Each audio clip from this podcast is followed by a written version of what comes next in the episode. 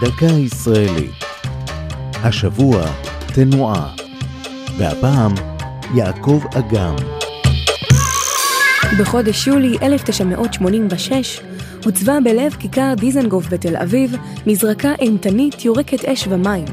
פסל הענק המכונה המזרקה של אגם סבב על צירו, החליף צבעים וירק לגובה אש ומים לצלילי מוזיקה קלאסית.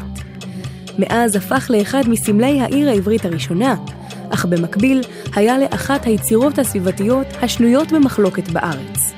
יוצר המזרקה הייחודית המוצבת כיום בכיכר דיזנגוף המשופצת הוא האומן יעקב אגם, מחלוצי זרם האומנות הקינטית, כלומר פיסול המשלב תנועה.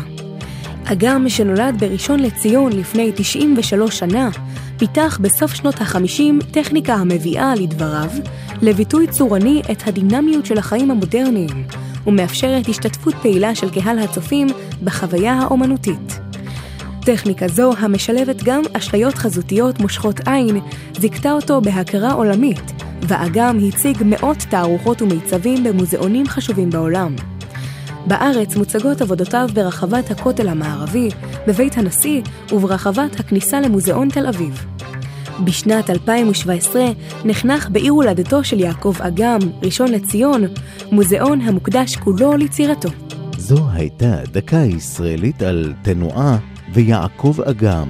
כתבה נעמי קנטור יצחייק. ייעוץ רותי דירקטור. עורך ליאור פרידמן.